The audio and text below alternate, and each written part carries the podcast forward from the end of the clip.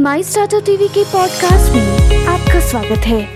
मैं हूँ आपकी होस्ट तुशाली आज के प्रमुख समाचार। कशदाता आरबीआई से अलग लिक्विडिटी विंडो की तलाश कर रहे हैं।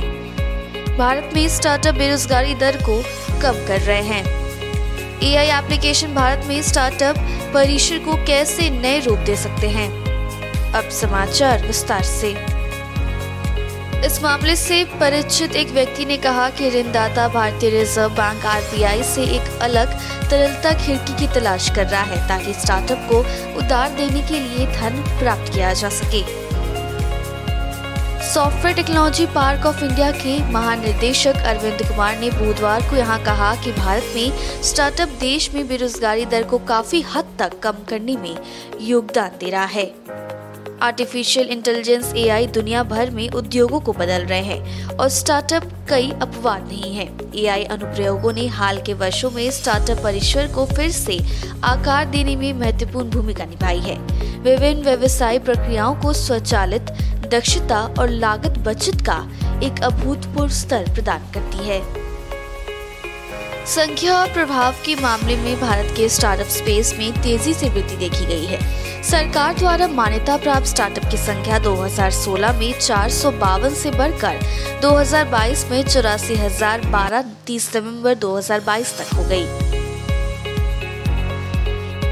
उन्नत बैटरी प्रौद्योगिकी और गहन प्रौद्योगिकी स्टार्टअप बेंगलुरु स्थित लॉग नाइन सामग्री ने शुक्रवार को जकूर में अपने परिसर में भारत की पहली वाणिज्य lithium ion Li ion cell निर्माण सुविधा का उद्घाटन किया। भारतीय रिज़र्व बैंक आरबीआई ने नवीनतम मासिक बुलेटिन के अनुसार भारत का एमएसएमई क्षेत्र कोविड के प्रभाव से उभर रहा है और इस वित्तीय वर्ष में राजस्व में पूर्व कोविड अवधि से आगे बढ़ने की संभावना है। एमएसएमई सूक्ष्म लघु और मध्यम उद्यम खंड भारतीय अर्थव्यवस्था का एक महत्वपूर्ण घटक है, जो रोज़गार और निर्यात राजस्व के महत्वपूर्ण स्रोतों के रूप में कार्य करता है।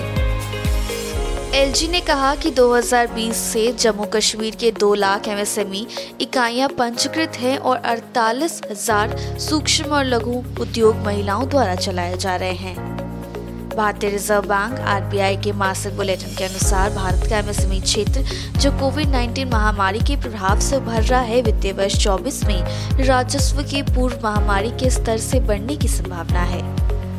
बाज़ार आज फ्लैट या मामूली रूप से अधिक खुलने की संभावना है, क्योंकि शुक्रवार को भारतीय बेंचमार्क शून्य दशमलव चार शून्य अंक सौ चौबीस पर बंद होने के बाद एस जी एक्स निफ्टी बीस अंकों की मदद के साथ व्यापक सूचकांक के लिए एक सकारात्मक शुरुआत का संकेत देता है।